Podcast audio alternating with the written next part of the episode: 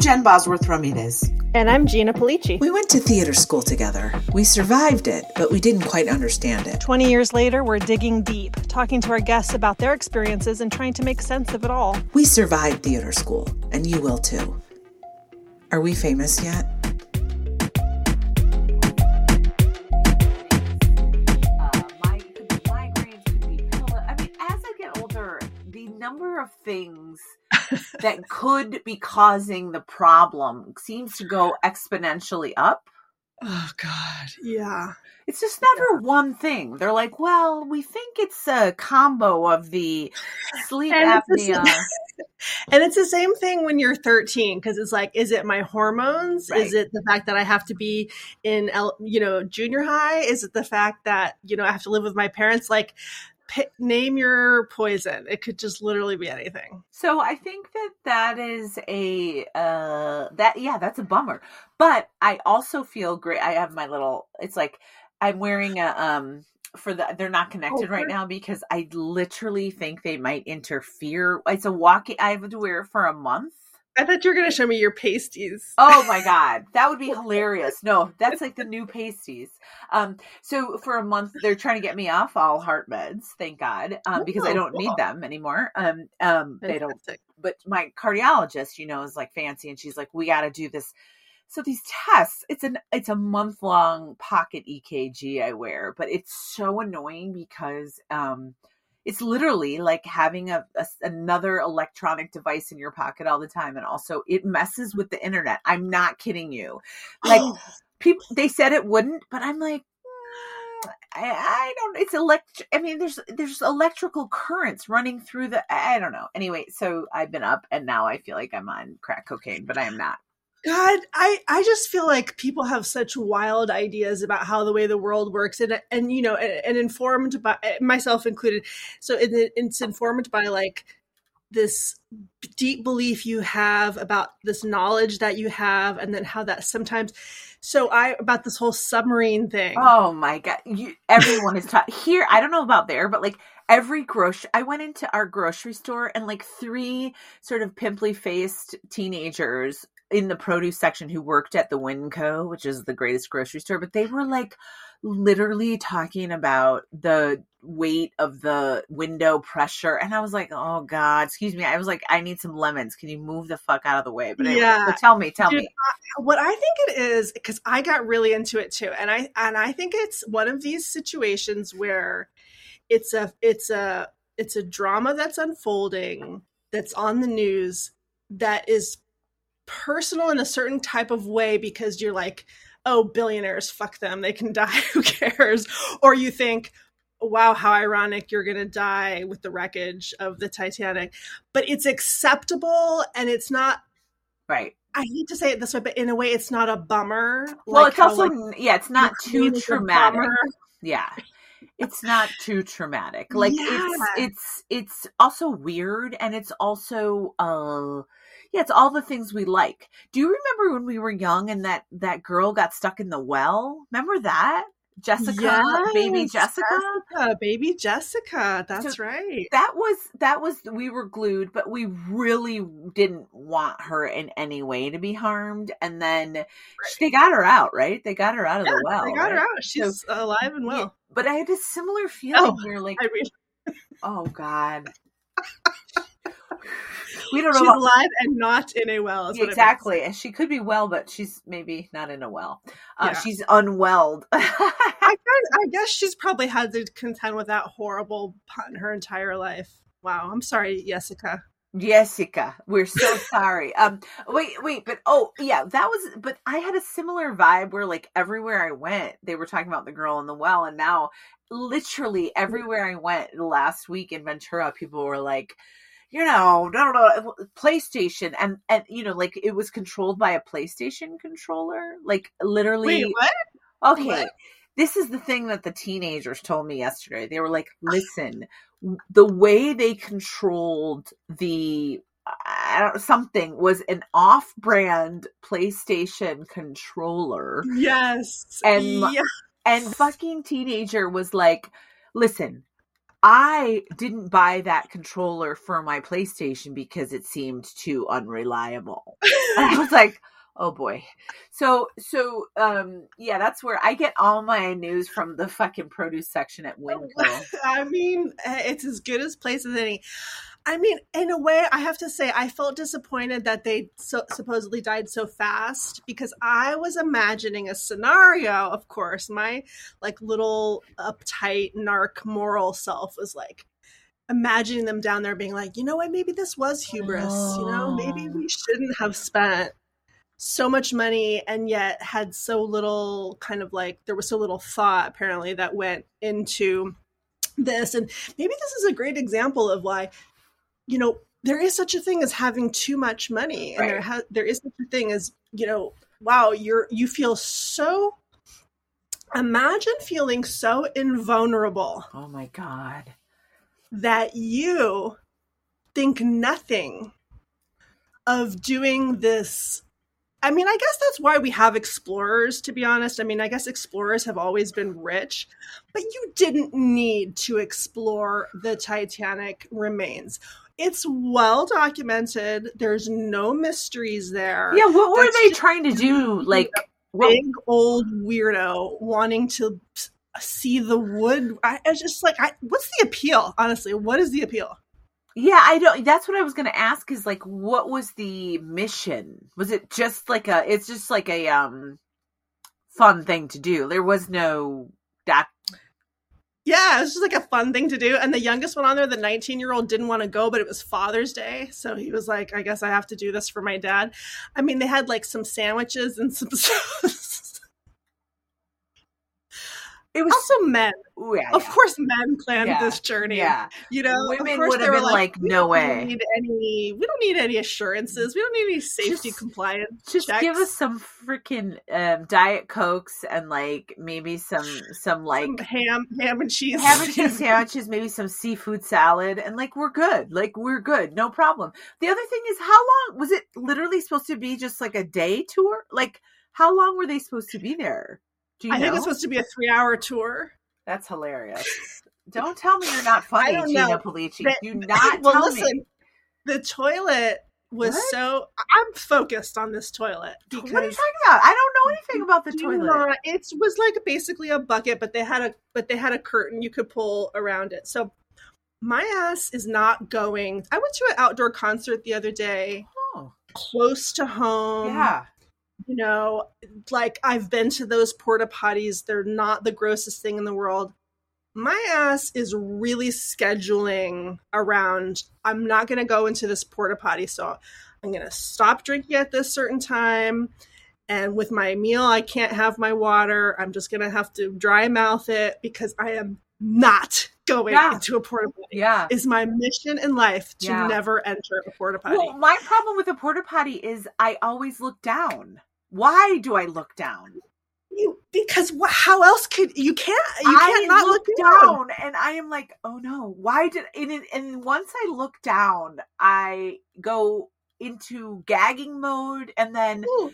But you don't have to look down. Some people just say keep looking straight ahead. But then I always, oh, I'm thinking about it now, and I'm going to puke. Oh my god! Oh my god! It's because there's always somebody told me this when we were filming the movie over the summer, and it was all in these campsites. Yeah and and the dressing room was a fancy porta potty which just meant I'll give it this the well or the like the hole was real deep Okay. So it wasn't that bad. Well, how do right? they do that? Wait, did did production dig a hole? No, no, no, no. Like at the this California oh, State Park, right, whatever, right, right, their porta potties had a very, very deep hole. But there was, you know, 30 of us, and we were there for three and a half weeks. I, I cannot. I cannot. I mm-hmm. cannot. So by the end, there was no place on set you could be where you weren't downwind of this porta potty. And I oh, somebody no. told me that they their biggest thing was they were they were afraid that something was going to come up from under. They always had to look because they were afraid something was going to come from underneath and bite them. Oh, that's no, that, that's my worries, Tina. I'm worried of seeing other people's feces. I don't give a fuck about yes. an animal. The fuck out of here. The animals mm. aren't stupid. They're not coming out of there. They're not going in there. No animal, no shit eating and no. Come on. What is we got like bats? I, I don't know what eats shit, but it's not gonna no flies. But here's the thing. No. no, no, I don't need any of it. I just think it's awful that. But then I often wonder like yeah, I have so many thoughts. I mean, the worst movies ever are where people have to hide in the porta potty.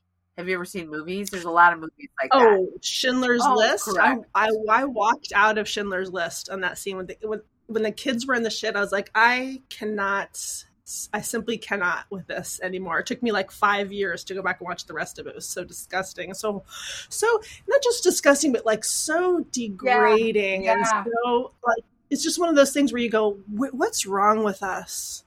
Humans. So We're many horrible. things. So many things. But on a on a good mm. note, I I mean, yeah. this is this is so like or this illustrates the point and people are going to be like what the fuck um i started getting botox You did? Well, I'll tell you okay. why. I'll tell you why. Yeah, I, I'm not even gonna lie. My husband doesn't know yet, and he's gonna be real mad. But that's okay, um, because he he listens, you know, religiously. But um, so I get migraines. So that was the the quote uh-huh. medical reason. But then when I went, they were like, "Listen, let us just do your 11s." and let us do so migraines they sh- you know they go no on the you look so good wow they shoot that thank you. They shoot you on the side for the migraines. They'll shoot you on your jaw for the tmj which i got. And then they're like don't you just want your forehead and your 11s done? And i was like they're like it won't cost yes. that much extra. And i was like okay. So it's amazing and it's the weirdest thing because this is how mad this is how mad i can get. You can't there there you see no.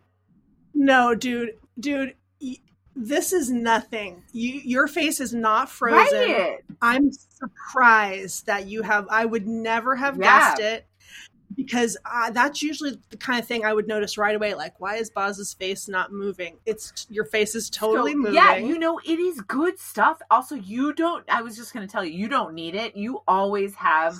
Your forehead never has lines ever. You have never had lines in your forehead. Yes, I do. Bare you have to really work at it and also you don't have the 11s no no you don't have resting 11s okay, so okay. what i'm saying is you're not there yet but i what i noticed was i like all the colombians in my family have the 11s and like my mom everyone. Okay. and so i was i was like all right i'll give it a shot and now i'm obsessed. And they did a little in the crow's feet but i didn't really care about those because those are like fun lines. Those are like laughing lines right yeah. I just didn't want my 11s were the thing. And also, um, yeah. Well, I never noticed them before, but you look great. Yeah, it was fun. And I can't believe. I mean, you're like the. You should honestly see about um a sponsorship deal with Botox because you're a great example of how like people are so afraid yes. to have that frozen. No, it is. you don't. And you you go to someone who really knows what they're doing, and they also um are really subtle and they don't get crazy. And you know you pay a little bit extra for the for like the really good like you know people that are reputable and not sort of mm-hmm. uh, these people are nurses. I mean i guess you have to be a nurse but anyway. So um anyway that's a good thing. And then i mean i have become so la but also in it i needed to so i couldn't get i couldn't lose this last i did not get liposuction but i um i couldn't lose the last i really for heart health i need to be 40 pounds lighter okay? Not not for not because i'm gonna die if i don't but because and i was with diet and exercise i couldn't. So my doctor was like okay we're gonna try wegovy. I was like oh no. Okay. You're doing yeah. it? so i'm on wegovy. I am obsessed. Okay. i want it okay. so bad. okay so here okay so and, and it's so interesting like people really uh, have opinions, right? Like everyone has an opinion about the injectables, like so many people. So for me, someone who has struggled with their weight my whole life, and I've just, I finally was like, a friend of mine got on Ozempic. So Ozempic and Wegovy are the same drug. One is made for medical reasons. One is made strictly for weight loss, which is a medical reason, but not so. But I happen to have. You don't need any other diagnoses but being overweight to be on Wegovy, but I do happen to have other diagnoses, which is hypertension and uh, arrhythmia, right? AFib. So that qualified me. Okay, it's really hard to get. It's really annoying and all the things. Okay, but I got it and um, my insurance approved it. It's a really wonderful drug because what it does is it's really interesting. Like, look, I don't know what, how other people are using it or needing it, but what it does is it literally tells your brain you are full when you are full. So they think those of us who have um, weight issues, obesity issues, um, there is a hormone missing that says you are full now. It is not willpower and like we it's it's all a combo platter. But i literally now feel like I, I don't have this preoccupation with food in terms of oh my god i'm i uh, what did i eat? When did i eat it? It's not even just the preoccupation with being hungry. It's the preoccupation with the whole thing.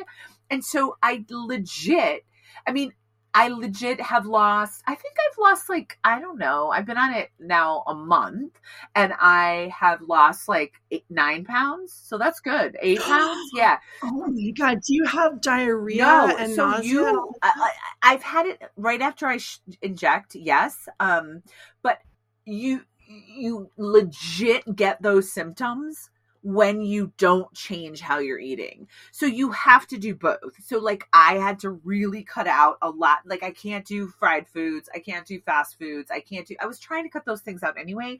But most people in who have those diarrhea bouts and intense stuff are are not changing their diet at all on the drug Oh. which is a problem. Okay. You can't eat the way you can't eat crazy. You can't eat massive amounts. Yeah. So I am on month two and I love it. It's really it's like Hunger Games to try to get the goddamn drug. Like I had to oh my god, they don't have it anywhere and because you know, I guess you know the manufacturer and people are hoarding or I, I don't know what it is but i like got it and i continue to get it from like local source. It's hilarious. I call like the local ventura pharmacies. I'm like do you have 1.7 milligrams? And they're like we do. Is it $1000 no my insurance it's 24.99 Oh my yeah. god! Oh my so god! Oh I'm, my god! Okay, so you just have to get your doctor. Your doctor you. has okay. to. Yeah, and here's the thing: like all the things are true. If you stop taking it, you will gain weight back. If you don't change your thing, but your set point. So like everyone has this set point that they they have ingrained in their body from childhood whatever you can call it hormone you can call it trauma it's really hard to get past this one set point and my set point needs to be lower like i need to go beyond that if yeah. i'm going to be heart healthy and I couldn't figure it out. And my doctor was like, "F it, we're trying we go. Like, come on, we're gonna just do yeah. it." And I was like, yeah. "Really? Okay." That's amazing because, you know, I know that whole thing about the set point is true because when I was 24 and doing that traveling tour, I was running six miles a day. I was starving myself. I would have like a an egg in the morning, a peanut butter and jelly sandwich. I was doing two shows a day, running the entire time, plus running six miles in the morning. And at my very lowest weight, I was 134 yes. pounds, which is about like what they say a person my height is supposed to weigh. And I'm like, only if I'm Fantine in Les Miserables am I ever, and that was 24. Right. Like I could never.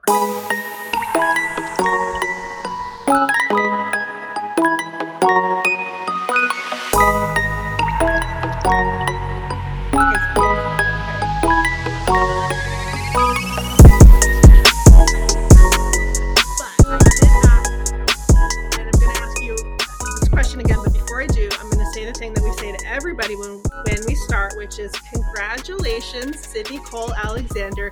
You survived. Ah, thank you. You did. And you I did. honestly, I, and I honestly, I, I was just telling Boz, I the reason I um, contacted your people is because I was listening to this um, audiobook about The Sopranos, and Edie Falco was talking about SUNY Purchase and the SUNY Purchase Mafia.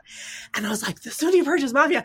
And then I just immediately went on and looked at everybody who went there. And I had actually already wanted to have you on a long time ago. So you were the first person I reached out to because Severance is like my very favorite television show in the world.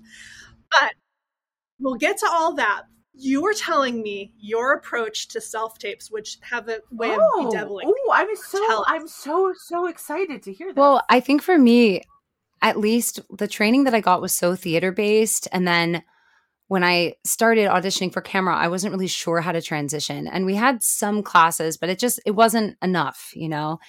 And I think I I I pulled back so much that I started to be so flat like no personality.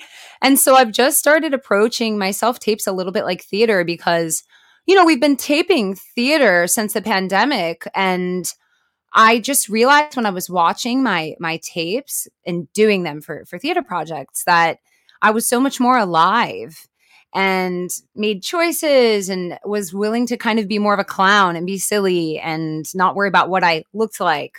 And so I've been trying to kind of just approach my self tapes like theater now, where, you know, maybe I, it's not quite as large, but I don't know. There's something about just approaching it like theater that to me just makes more sense. Maybe because I'm trained in theater, but I got too much in my head thinking about the camera. Yeah. I mean, that is, that is, I love that Oh, go ahead, Boz. No, I was just gonna say, um, I love that, and I also wonder, like, part of it is too, and we talk a lot, obviously, to theater conservatory trained actors and theater based actors um, that have started in theater, is that the transition I think nobody knows how to tell theater actors how to bring it in without losing the lifeline of the character or the scene. It is very hard to communicate. And so what ends up happening especially in casting offices i think or in in in self tape land or what is like oh it's too big. It's too much. It's too big. Which actually is is is valid but it's like okay but then how do i not do what i'm doing? And nobody really knows how to say that but it sounds like yours is also like an attitudinal thing like in terms of the way you're looking at the process of self-taping.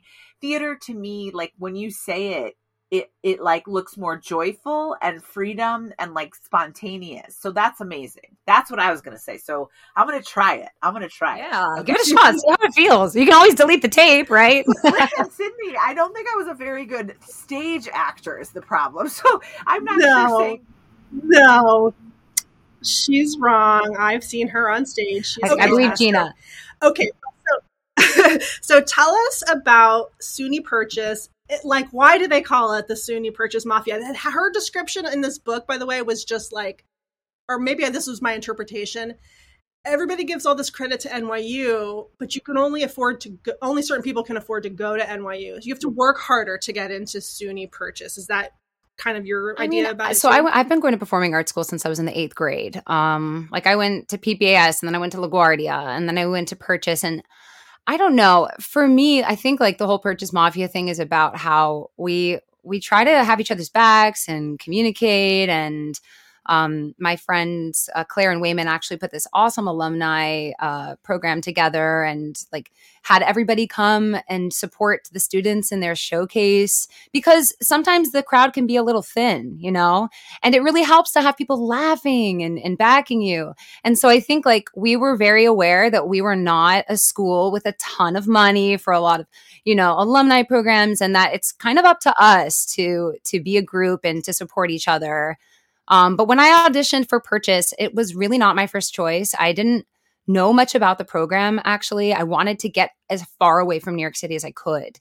So I think I entered that audition more relaxed, which is why it ended up being my best audition. I'm so glad that I went. Always the, always the way. It's always the way. And so, okay, so can you tell us about the other schools or like what where you thought you'd end up and how it went down? So, I mean, I I thought at first that I wanted to be a singer. Um and I really didn't want to stay at PPAS because it was such a small school. And I remember, I think it was one day we were like, let's uh, let's see how quickly we can pass a rumor around the room.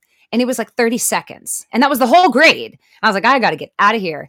And so I ended up going to uh, LaGuardia because I didn't get into the um, vocal program. It was like an opera program and I sang Ain't No Sunshine by Bill Withers. It was not going to happen. So I went to LaGuardia for drama and I really, really enjoyed it. And so when I was thinking about schools, I was kind of thinking about, I don't know, LaGuardia felt very, I don't know, it felt like home. It felt very real. And I think once I started like seeing, seeing the kind of the audition process, it was more enlightening than Googling the schools. Like being in the room with the teachers and auditioning and seeing what kind of direction they give you. So I had auditioned for Carnegie Mellon. I really can't pick up choreography quickly. So I remember I was in that dance call and I was like, this is not happening. And by the end of the dance, wait a minute, wait a minute, wait a minute, because I happen to have stalked you on social media and you uh, you were doing were you in a, a, show where you were dancing? Because you you were dancing in your instagram what was that then? What did i see that magic happen? So let's not talk about not picking up choreography. You look like a trained dancer in the video. I think i was just nervous for some reason. I felt awkward in my body and and i would try to like fake sick or pretend my ankle was swollen. My teacher miss aldini was calling me on my bullshit all the time. Oh can i? Sorry. On my oh, crap yeah. oh, okay oh, sure calling me on my bullshit, bullshit all the time. And I I remember when I went to um purchase, we had dance for two years. Oh my goodness, my teacher was awesome. But the first thing she said to me was, You're not allowed to ask any more questions. It was one of the first things she said. And I was so mad at her. I actually ran into her recently and I was like, Thank you. Thank you for saying that. Because I was in my head. But I think I just felt like I got to get it right. I have to do it right. If I if I make a mistake, then I, I, messed up. And this, um, I started taking this dance class for fun on my 30th birthday. I was like, I'm going to take myself to a dance class. I want to do something that makes me kind of uncomfortable. I'm going to go alone. And I ended up going to this, um, uh, this woman's class. Her name's Angela, and she was all about making mistakes. And it was so freeing. And now I love going to class and I love dancing. And I almost feel like, wow, maybe I could have been a dancer if I had given myself the chance. But you know, hindsight's 2020 that's amazing that you talk about that the a dance class and where mistakes are embraced. Oh, I mean, I am just obsessed with the idea of sort of making mistakes. And someone told me I've never been fortunate enough to be on set with Meryl Streep, but someone told me that on set with Meryl Streep, when she flubs or messes up, she literally just goes oopsie and they move on. There's no there's no like big drama about she doesn't it. make a play about or it. she doesn't yeah she doesn't like chew the scenery up talking about it or yell at somebody that it's their fault. She goes oopsie and then they all move on and i was like oh my gosh if we just had an oopsie orientation to life we'd all maybe do be so much better off you know? But it's lovely to hear so so you went to that dance class on your 30th birthday but at at suny you thought okay let's go, let's go back. So when you're auditioning you auditioned for carnegie mellon and you were like no you didn't like tell us about that process of auditioning and how you chose your school. Oh, I i didn't have the best grades in school because i was more concerned about having fun and copying my friends homework you know and so I, I mean, I really, I, I, remember my senior year, like I would skip class and I would just go to drama class. I would skip the first half of the day, then I'd just go to drama class. So my grades were okay, and you know, they were. I was going to get into college for sure, but I w- didn't excel in academics. Um, and I think also looking back, like I just didn't feel very smart growing up, and so like I already had this mental block about any anything that wasn't like you know creative writing or, or history or earth science. I like things like that, but math, forget about it. I was terrified, and so I already had like a little bit of like a limit to the schools that I could you know approach because of my grades, and I knew I didn't want to audition for Juilliard because it was across the street from LaGuardia and it was just too familiar. Um, so I auditioned for North Carolina School of the Arts. I auditioned for the musical theater program at Ithaca. Um, and I think a school in California. Oh my God, it's so long ago. I can barely remember. And then Carnegie and Purchase. And that was it. And I ended up getting into Ithaca with this like scholarship for singing, and I was excited, but it was still really pricey. And I took a look at the program, and I was like, Purchase just has an excellent program. Um, it doesn't make sense not to go, and so I went there. What did, what did you Sid, What did you love about that program? Like, what was it where you were like, I belong here? I guess really just there was something about the way that the company bonded that was really special to me. And my company was like, we had a reputation for being a little uptight. Like, I feel like I left the program more uptight than I entered the program. But I just felt like we really had each other's backs and people would be in the studio working until like three in the morning on their project. And I think one of the the best things about the program for me, at least in the beginning, was we had a, a teacher. His name was Charles Tuttle. I think he actually taught at NYU as well, and um, he loved teaching purchase students. And he was just such an amazing first year student. First of all, he was so funny. I remember I had um I had this uh what was it? I think it was called a character arc. So we had to do one scene, we'd work on it and then we'd work on the second scene and then we work on the third scene and then we'd do the whole character arc. And i was playing this like farm girl and he was like why are you wearing gold eyeshadow? And then the next time he's like why are you wearing nail polish? You think that this woman's wearing nail polish and just the the attention to details and the expectation that we were really going to put ourselves in these you know characters shoes and and not just say the lines and feel the things but really pay attention to the details i remember my friend flora i ended up getting into the same program as my best friend flora who i went to laguardia with so funny but she had was playing a dancer and her toes were taped and charles was like did you do that intentionally and she was like, Yeah. And he's like, That's the attention to detail. So oh, I thought that was really special. And I liked how it was really movement based. We had a lot of movement based classes, and that was so helpful for me because like I said, it was kind of like locked in my body. So it was great to take math class and dance class and and just have a really physical program as well. Yeah. Well, you said you ended up more uptight than when you went in. What's that story? Oh, man. I mean, we will get into it. First of all, I think that I I wasn't as disciplined as I needed to be when I entered the program, but it was very clear from the jump that it was expected that you are on time. If you're late, you are locked out of the class. If you are unprepared, the teachers they could see through you. They knew.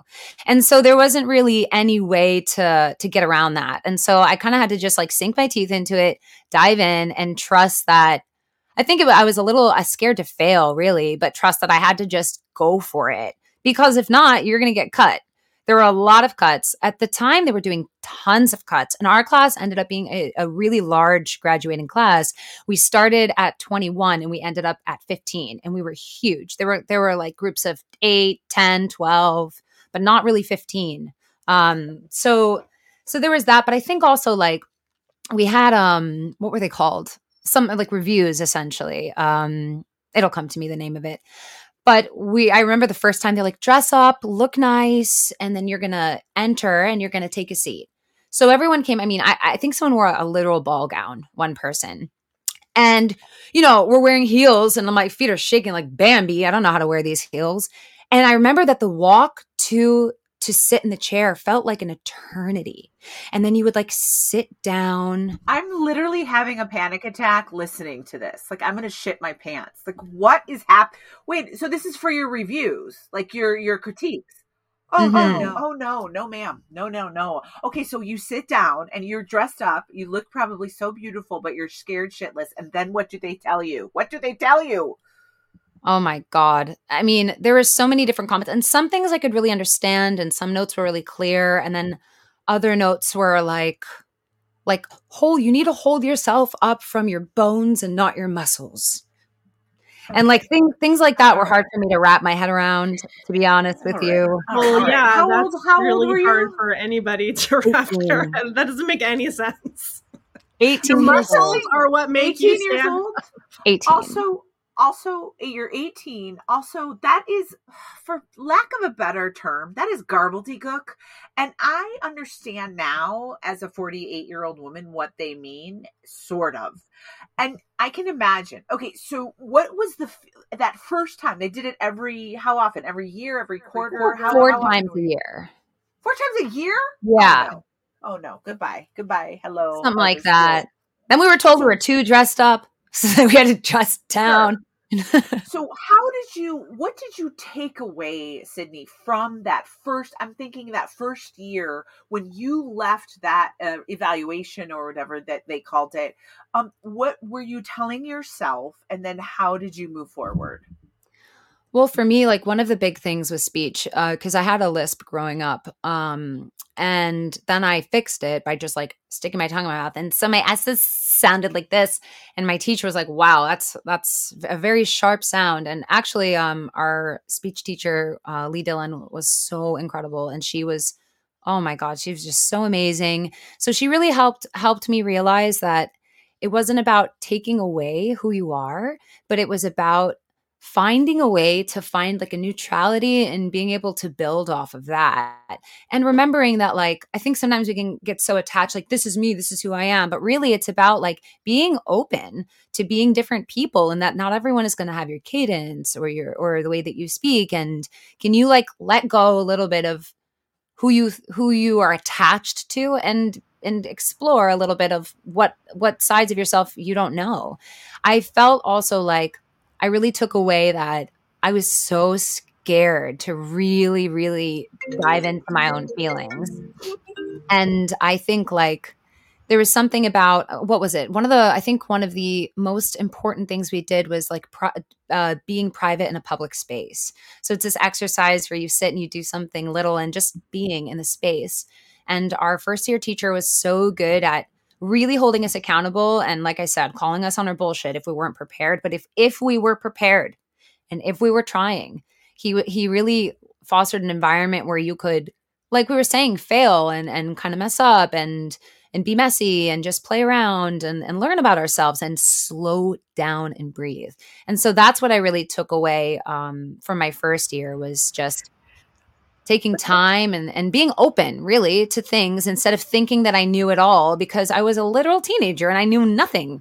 Well, I knew things, yeah, but not as, you know at the same time, like I might have thought I knew it all too because you've been going to performing arts school since you were in like sixth grade. Is that is that when eighth. it started? Sixth, eighth, eighth grade. grade? Mm-hmm. Yeah. Well, first of all, how did you get there so young? And ah. second of all, I mean, I don't really blame you for thinking you kind of already got it because you really did have so much training. But obviously, what you're saying is there was something more personal that you really couldn't tease out yes 13 years old that you know you had to wait until you were a little bit older but how did you even uh, wind up starting your training so hmm. young so I, I, always knew that i wanted to be an actor like i don't really remember making a decision it's just something that i've i think i've like i've known since i was like four or something and so um, I moved around a lot as a kid. I'm from Chicago originally. Then I lived in Jersey for a year. And by the time I got to Long Island, I, I lived there for seven years. So that had been like the longest I'd ever stayed somewhere. And I, my mom worked a lot and she wasn't home a lot. So I had a lot of after school activities. So I was doing it all, you know, art, dance, Girl Scouts, like an anti bully thing, everything. And so I just kind of started to realize when I took um, chorus that I liked performing. And then we had this um we had a um a middle school play. And so I played Ti Moune in an all white school, which was fascinating for Once on This Island. And then um, we had this like dance um, slash singing group. It was called the Quarter Tones. We wore Keds and, you know, high socks and sang old school songs and we go to nursing homes. And it was really fun. And so by that time, I was really, really really interested in performing and I knew for sure that that's what I wanted to do um, with my life. And my mom had gotten a job and we had to move to the city. And I was pretty resistant about moving again. But the idea of being able to go to performing arts school was really exciting for me. So I remember that I think PPAS was like one of the only performing arts middle schools. Um, and it was grade six through 12. So it was also an opportunity to potentially continue on that trajectory in that school. So I, I remember I auditioned for that school. I got in. And I think at the time, all my friends in middle school on Long Island knew that I wanted to be an actor. And I remember like screaming that I got in, and my friends were jumping and running and running through the halls, and everyone was so excited. And so I went there. And then, you know, um, I'm not sure how familiar you are with the New York City uh, high school situation. I, oh. I am like the whole Regents thing and everything. Yeah. Yeah. So the, the thing about it is that the zone schools in New York City can be pretty tough. Um, they don't always have good educations or graduation rates. Um, and you're like st- kind of stuck in your zone. And at the time, I was living on Roosevelt Island. And uh, I definitely didn't want to go to school there. And the issue is that you you kind of if you don't have a lot of money and you don't get into a specialty school, it's just kind of tough. And so I needed to get into some sort of school because I think it was like some someone was telling me it was like twenty five thousand dollars a semester or something for a high school. It was crazy, and this is you know in the two thousands. Um, so I um, auditioned for a Frank Sinatra School of the Arts, LaGuardia. I think I auditioned for every performing arts school that I possibly could. And I ended up like, I think getting into all of the schools. And that was kind of mind blowing to me, right? Because didn't feel talented. I didn't really have much confidence at all. I'm, yeah, really none. And so it was kind of like a boost. And I remember like moving to the city and being like, oh my God, there are people that look like me here. This is so cool. I feel more relaxed. There are so many nice different kinds of people here. And um, so I ended up going to LaGuardia and I wasn't sure if I really, I loved acting, but I thought maybe I'd do musical theater. Maybe I'd be a singer. But I decided to go to LaGuardia just because I didn't want to go to PPAS anymore, but also because I remember when I was in the um, audition thinking, this is really hard. And I'm kind of intrigued by that. Like, I'm not, uh, I have so much to learn and I have, I don't know, I feel a little nervous about acting. And it was exciting to take on something that, that, that I felt like there was so much room for growth and expansion for me versus, I mean, of course, that's true with singing too, but I don't know. It seemed like there was more to do for me in acting. And so I kind of just yeah. went that way. Well, who and and I'm curious, who are your when you were that age? Who were your heroes? Like, what were you listening to? Who were you watching that you that you really admired and that you were like, yes, I want to do what they do? I'm just curious, like, who your people were. You know, it's funny because I was actually thinking about this question before I came on here because it's like one of the it's one of the questions that people ask you in agency meetings and you know, um right. when you're meeting casting directors, when you're auditioning for schools and like I don't know that I really ever had one. I I always just kind of felt like I have all these creative thoughts and I have all these emotions and what else am I going to do? You know, it kind of just felt more like like just something that was built into me. But I will say when I saw Tomb Raider um, with oh, Angelina Jolie, yeah. I was always really interested in Angelina Jolie because there was something like beautiful and stoic about her, but she was also playing all these like physical characters. And yes, I didn't yes. know at the time that I loved to work out. Now I know that, but I I loved like how how badass she was and how she was taking on all these intense roles, but that she was also doing so much physically. And I remember just thinking, ah, oh, I want to do an action movie so yes badly. And so she was definitely one of the people I was looking at. But other than that, I don't know that I had like a, a ton of I know I really like Scarlett Johansson growing up too. Um, but I don't know that I really had like a hero in that way. Yeah. Honestly, same. I'm the same. I have uh, people that who I just love their work, mm-hmm. but when I try to think, uh, did I imagine emulating myself after somebody? No. And for me, my answer might be my reasoning might be a little bit different than yours. My reasoning was like I didn't really see that much of myself and and you know yeah. the, in the people on screen. But um, by the way, Salt is an underrated film. Agreed. I mean, they filmed that. I used to live in the building that they filmed part of that in. No way. Fame to fame. That's so um, cool. Okay. This is just kind of switching it up a little bit we had Tramell Tillman on here. Mm-hmm. He told us a crazy story about auditioning for Severance and like the stakes and it was so dramatic. I mean, his story was so. If you've listened to the episode, I did. I did running on the pier in wherever that is, where where wherever they have those auditions, and like there's like there was like a houseless dude with a cart, I think, involved, and like anyway. So um, yes, we uh, Gina more so than me, but I am a fan of Severance. But Gina really turned me on to Severance. So um, I. Uh, what was that like? Can you tell us your audition callback booking story for Severance for sure. and how it impacted your life. For sure. So I um I think they were doing like the recurrings of course after the series regulars. So mine was like right before the pandemic, you know, popped off. So I have I'm I'm usually really really good about reading all this, you know, specs on the page and like understanding like, you know, how many scenes does this character have, how many lines. But for whatever reason, I misremembered this role and I thought it was a co star. And so, just like purchase. I was relaxed. I was like, oh, it's just a co star. It's just a news scene. And so I went in with way less pressure because at that time in my career, like if I had a callback, I would be shaking. Like the paper would be like this. I would be shaking so hard. I would be so nervous. And the yes, adrenaline yes, would be like, oh, yes. I'm wanting it. And so I think I went into that space a little more relaxed. And I like thought the audition was fine, whatever. Then couple, maybe like a week later or something, I get a call from my agent. Uh, no, my manager. I get a call from my manager and they're like, hey, so you have a call back um, and it's going to be with Ben Stiller. And I was like, excuse me, what? Because, you know, I grew up watching Ben Stiller. I, you know, it's someone that I like saw in so many movies my whole life. And of course, it's like, oh. it's like intense. And you were like, why would a co-star be with. Ben Stiller in a callback? And they were like, is, is, that when you found out it's actually a bigger role than you thought, or? Well, then they added another scene for me, and I was like, okay, cool. And so I I went back and I reread, and I was like, ah, it's a recur, okay.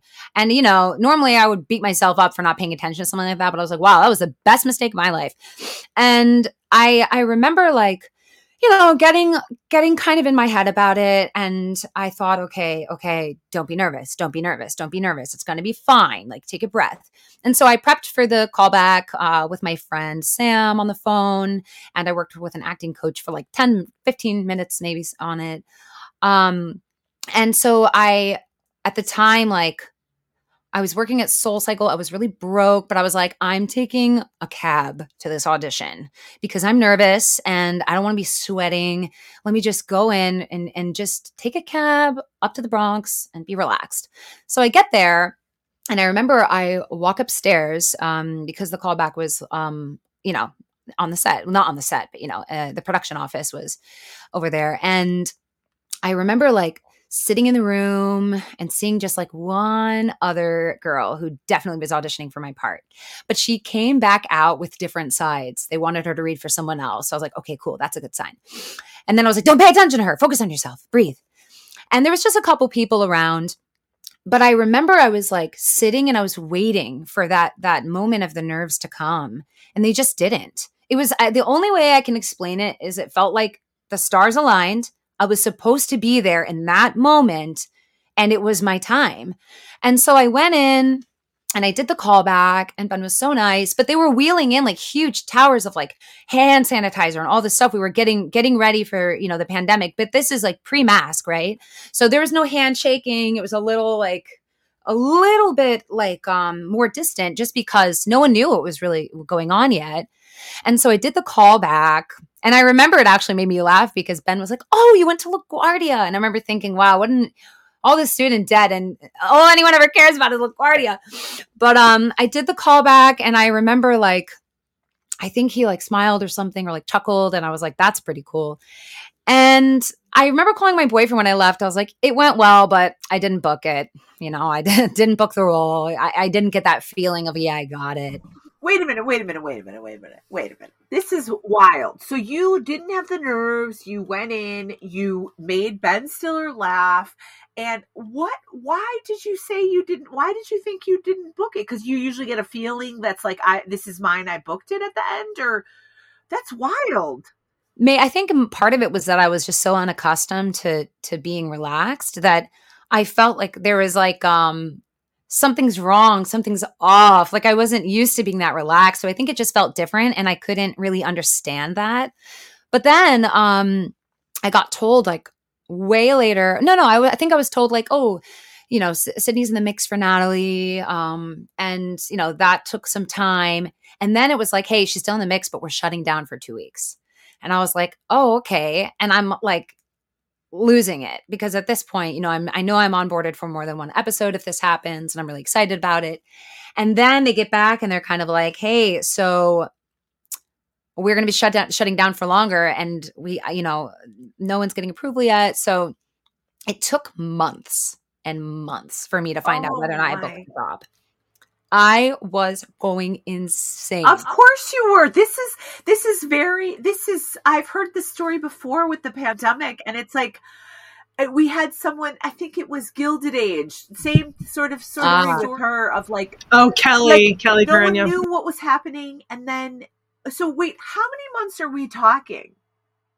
I mean, maybe I'm being dramatic because it felt like eons, but I think it might have been like three, four months. It, it took Oh, a really oh. long time, and they they were kind of communicating that like I I was the choice and all of that, but that I couldn't, you know, get it wasn't going to be the same process because everything was shut down. So then it was like we're shutting down for four weeks, we're shutting down for another four weeks, and then eventually.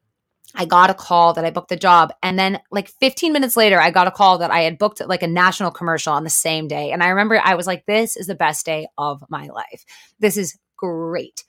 I was so, so, so happy. I was just like running around, screaming and celebrating. And it was so fun. It was Oh. great. Oh, and so well deserved after just sitting on pins and needles, not knowing. I hate that. That's the thing that's just people can never, I don't think, really get accustomed to is just your life being feeling like it's on the wind and it could go this way or that way. The other thing is that I'm really interested in is Sydney, the the the sort of the way that we as artists, all of us cannot trust our feelings all the time. So like so there's one thing to to not the, the business is out of control, right? But then also our own process, I'm like why didn't I get a call back? It makes no sense to me. I'm perfect for this role, or why did I? And when people say, it's like, it's the leap from when people say, and Gina's big on this, and other people are big on this, saying, like, you know, what is for you will not pass you by, and what is not yours is not yours. But it's really hard to know in that process. Well,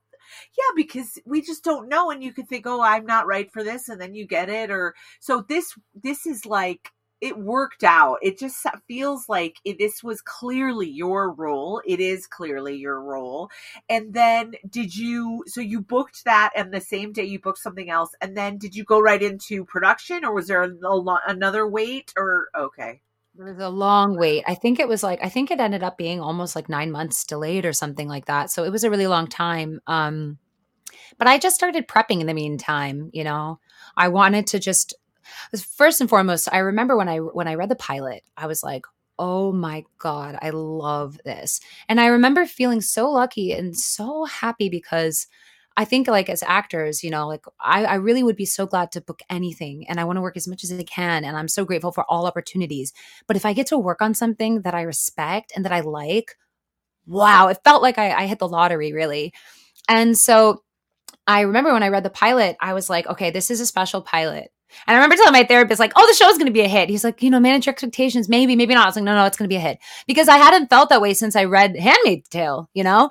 And I remember just thinking, like, immediately, immediately, I was like, okay, I need to look into cult stuff.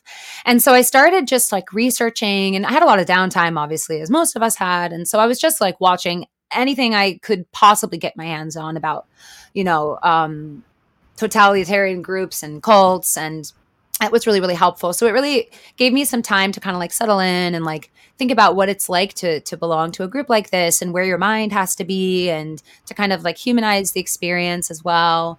And so i spent time doing that but it was it was a really long time. I couldn't wait to get on set. I was so excited. It's all i was thinking about really.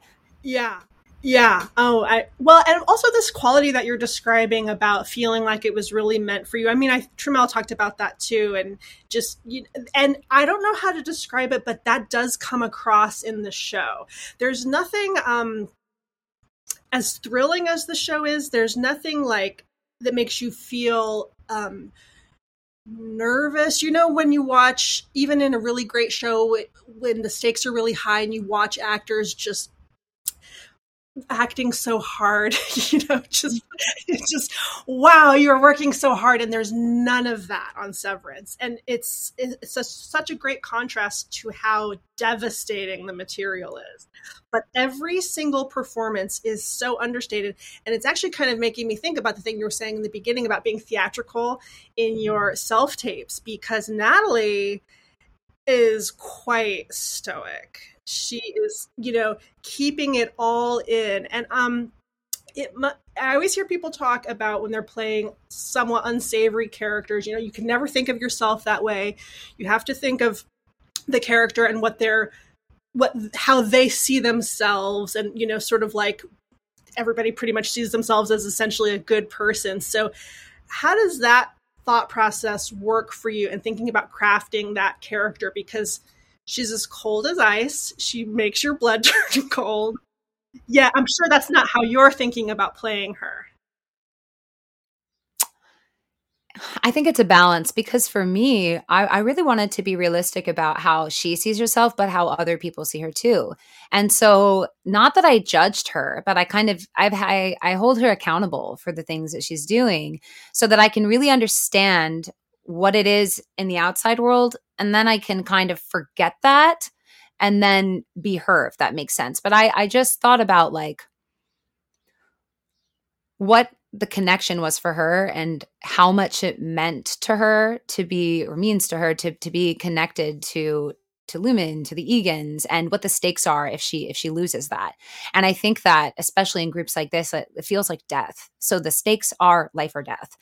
And I mean, uh, creating the character was interesting because I remember the first day I went on set, it was so quick. I think I we shot for like 20 minutes or something for this quick news scene and I was like, "Oh, that's it." And it was that was kind of it. But then the next time I had come in for the second day, Ben had seen my Crest commercial. And he was like, "Hi, Crest girl." And I was like, "Hey, you know." And he was like, "I want to see the Crest smile," you know. And and I just had to kind of trust him. And I feel like it ended up being really creepy. And I didn't expect that because you know I, I hope that in life my smile is warm and not off-putting. But um i remember just like feeling like almost like i don't know how do i explain it? Like a conduit to the gods in a sense where i could like feel their emotions and then translate that. And so i i just tried to to focus on what was i communicating and what was i hearing and is it the answer i want to hear? And if it's not how can i get that person to give me the answer that i do want? Because i think that like Natalie is okay with who she is. And right. she's okay with what she's doing, you know? Yeah. And so she's not conflicted in that way. Well, the thing is, the thing is that with that show, everyone for me is completely, it's just so well, the world is so well constructed and you can tell and the writing obviously is brilliant and then the directing is brilliant and then obviously the acting is brilliant. So you have all these brilliant parts and then it is as if um two things are going on. It's the it's the closest i've seen to some being able to know that these characters like you said are all in they buy into whatever is happening is life or death without being it's not showy but you definitely get that the stakes are so high that I it's one of these things where I watch when I watch Severance, I know my blood pressure is through the roof, but I actually appear to be really calm in the room. And that's like because that's how all the characters are. I'm like, wait a second, why do I feel like I'm gonna die? And yet we're just like having these normal, boring conver I'm watching these seemingly boring or like average conversations. So it's like so smart. I think that's what they mean when there's when something's smart is like I don't even know yes. I'm being boiled alive. That's right. Pot. That's oh my god. Yes, very that, I'm very like, that, very that. Yeah. Wait, Sydney, are you big on um, backstory and building your character's history. I mean, even if it never comes oh, across yeah. on the page, definitely for sure. And so I like I created a backstory for her that I just like kind of have in my head. Um, but I also like really, um, I, like I said, I had been working at SoulCycle as an instructor and like I knew what those meetings were like and the and the reviews and how how someone can be smiling at you and you feel like you're being stabbed. And so I, I pulled from that a little bit too about what it's like to be in a positive environment that has like an undercurrent of something else going on and and because you can't quite articulate it and you can't say oh you did this right? Because nothing's really happening but you feel it in your body. And so i think like that experience and, working for that company um, for a couple years really gave me some insight into into how these discussions could go and how you could kind of like chop someone's head off and paralyze them without doing anything that could be written down and be clearly seen as abusive or cruel and so because it's because it's a little underhanded, you can i feel like you can almost in that world be like whoa what are you talking about and just turn it around on the other person and so i pulled from that as well Oh my god, the fitness world is very that, and a lot of people call SoulCycle. I know I'm not one of them, but people do call SoulCycle like a cult. You know, like, well, also, it's also, just it's the ultimate gaslighting, right? It's the ultimate gaslighting that's done with a smile, but also you don't. The thing is, in those environments, I think we're left not knowing w- what happened to us, and I I think it taps into all of our, at least my stuff of wait am i r- wrong? Are they wrong? Am i what ha- what just happened to me? I know i've been profoundly changed. I just don't know what's what's happened. It also is interesting to me that you have mentioned a lot of times um like about physical being connected physically right?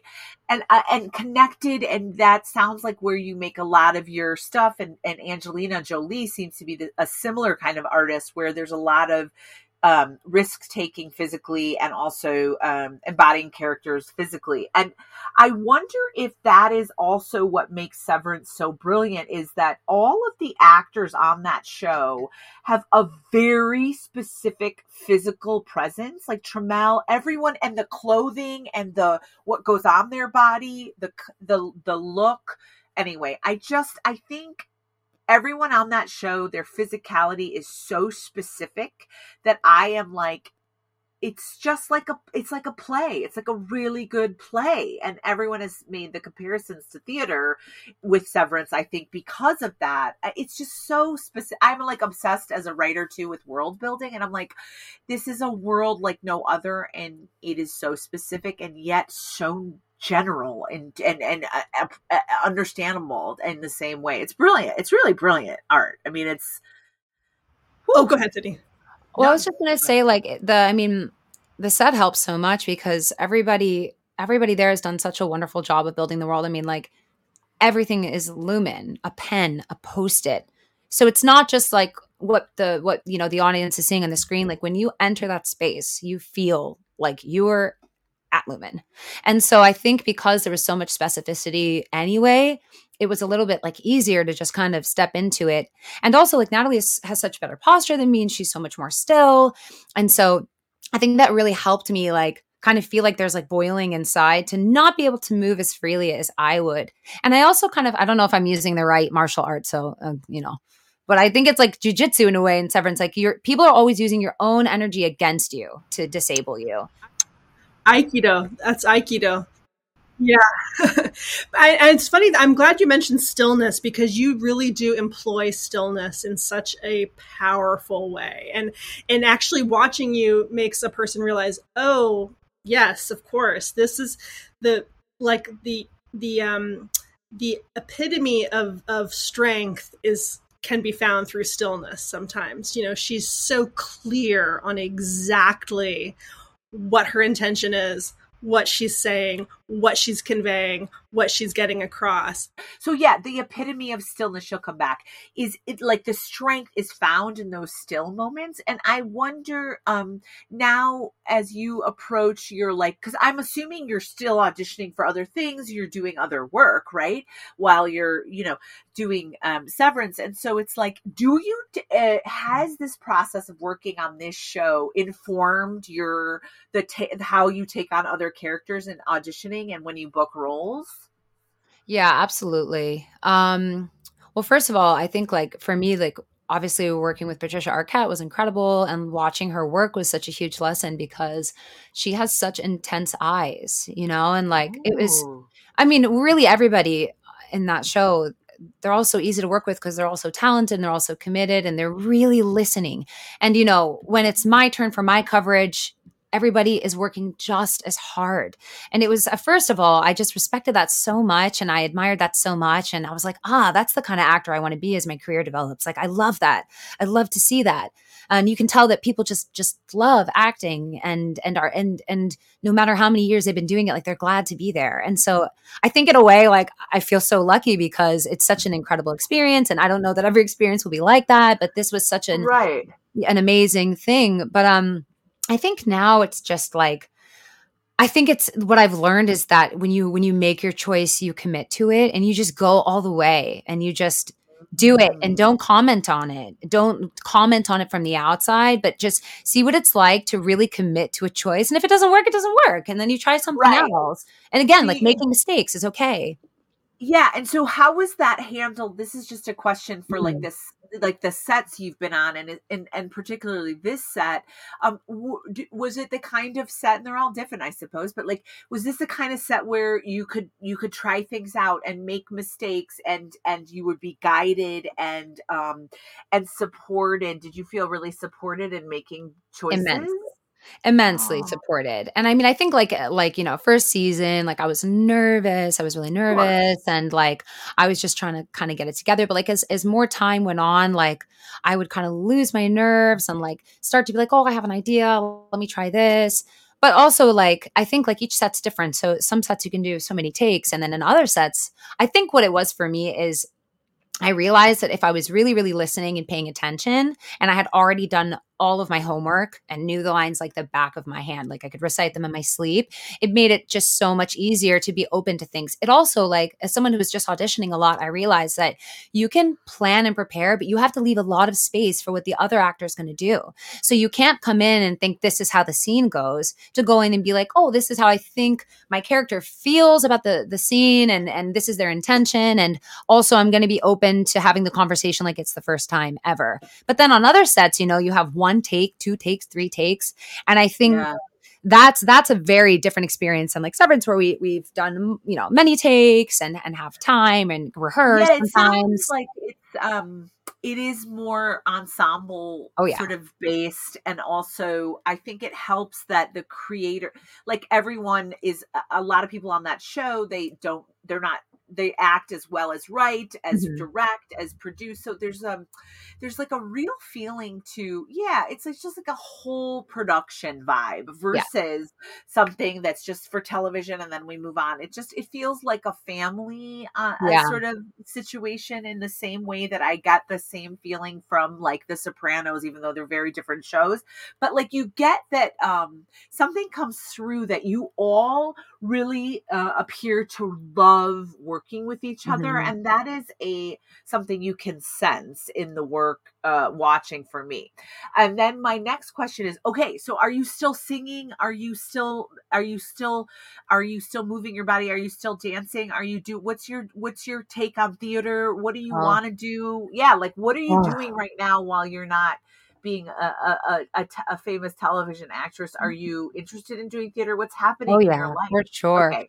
Well Okay. i mean um i'm working on like you know a couple things right now i can't talk about them quite yet but Sure. um but i i definitely like i realize that i want to do all of it I want to do all of it forever. I want to do Okay, theater. say- I want to do more. film. I want to Okay. do TV because I think that they all inform each other. You know, like I came back from doing a play in Colorado for three months and it was an amazing experience. And I felt like a better actor when I came back because I was doing it every single day and I was rehearsing and doing a play and finding new colors, even though it was the same script every night.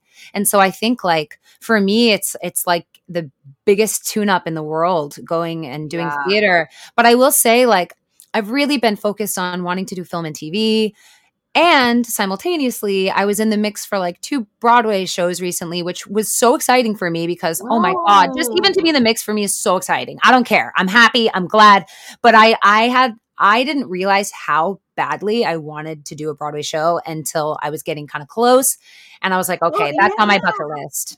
Well, Sydney, it also makes sense because you are uh, a, were a kid that grew up in New York at a performing arts middle school and high school, and then Mm-hmm. and and as much as uh, it's probably in your DNA to be Yeah. in that Broadway mix. So, um, so okay, so you still like your dream is still to be in a Broadway show, and do you um.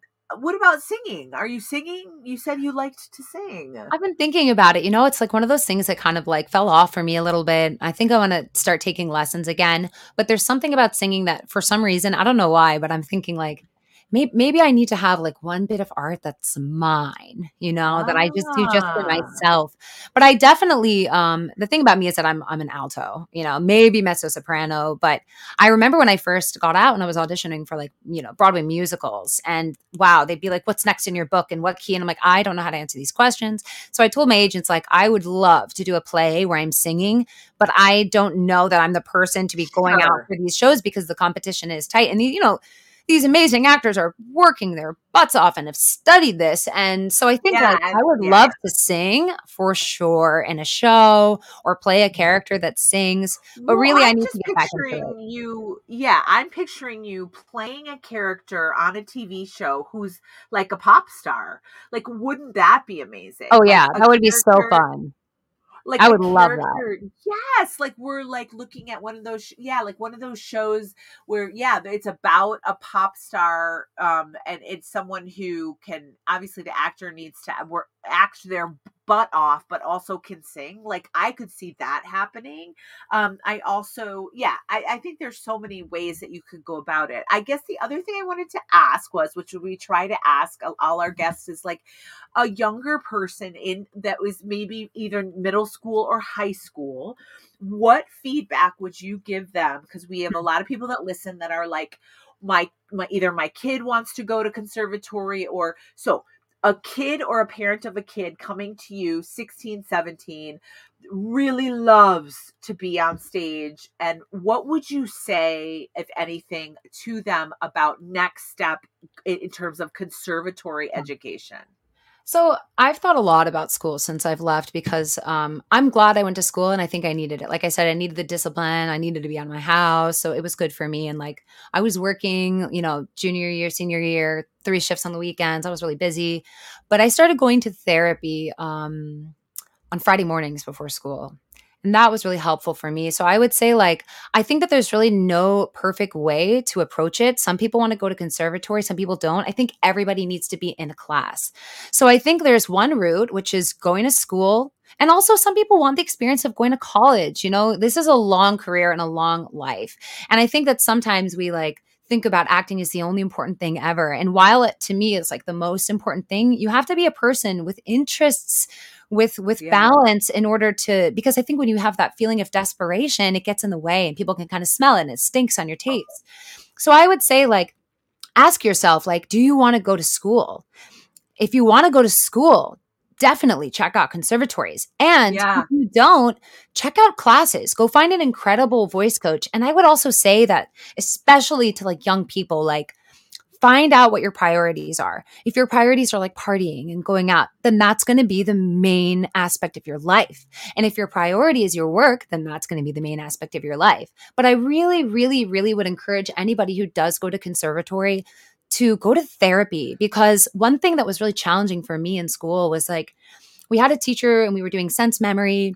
And I remember he was like, you shouldn't use a memory that's fresh. It needs to be seven years old or longer. But you guys are so young, so you'll have to pull from new stuff. And we were creating these like traumatic people and these traumatic events. And at the time, I really didn't understand what I was doing. And I don't think it was good for me. And I think Yeah. that if I had also had Mhm. counseling or therapy, I would have been able to do this in a in a more constructive way. And I also just think that like learning about like psychology is really important to understand people. And people I think like I don't know, I feel like going to therapy might be one of the most important things for actors. And so I would say like no matter what you're doing, just try to remember that you're on your path. You have to do what's right. Keep yourself healthy.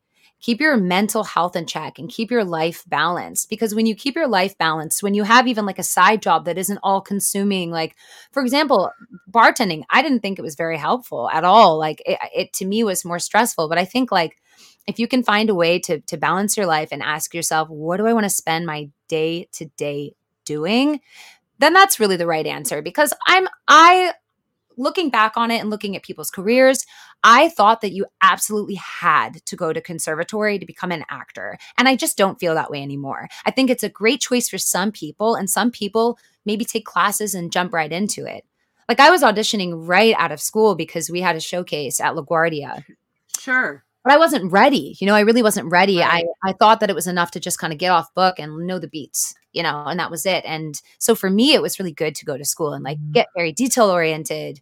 But I, yeah, I would say therapy and to ask yourself what's what's right for you because there are so many different ways to approach becoming an actor and there is no one path amazing that is like the greatest and also gina and i are both for therapists. So we believe in whole, we love when people say go to therapy. I uh, I wholeheartedly agree. Yeah, and thank you, and thank you for coming on. And um, do you want? Is there? Uh, where can people? Are you on the socials? Can they follow you? On the, I followed you, and you followed me back. That was very nice of you. Back. Of course. So you're on Instagram. What's your handle? If people wanna... Cole Alexander, my full name, S Y D N E Y C O L E, and then Alexander. That's it. Yeah. Perfect. No Twitter. You are amazing. we will let you know.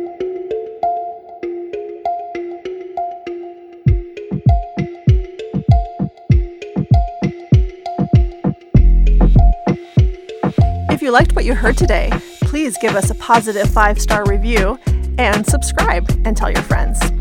I Survived Theater School is an Undeniable Inc. production. Jen Bosworth Ramirez and Gina Polici are the co hosts.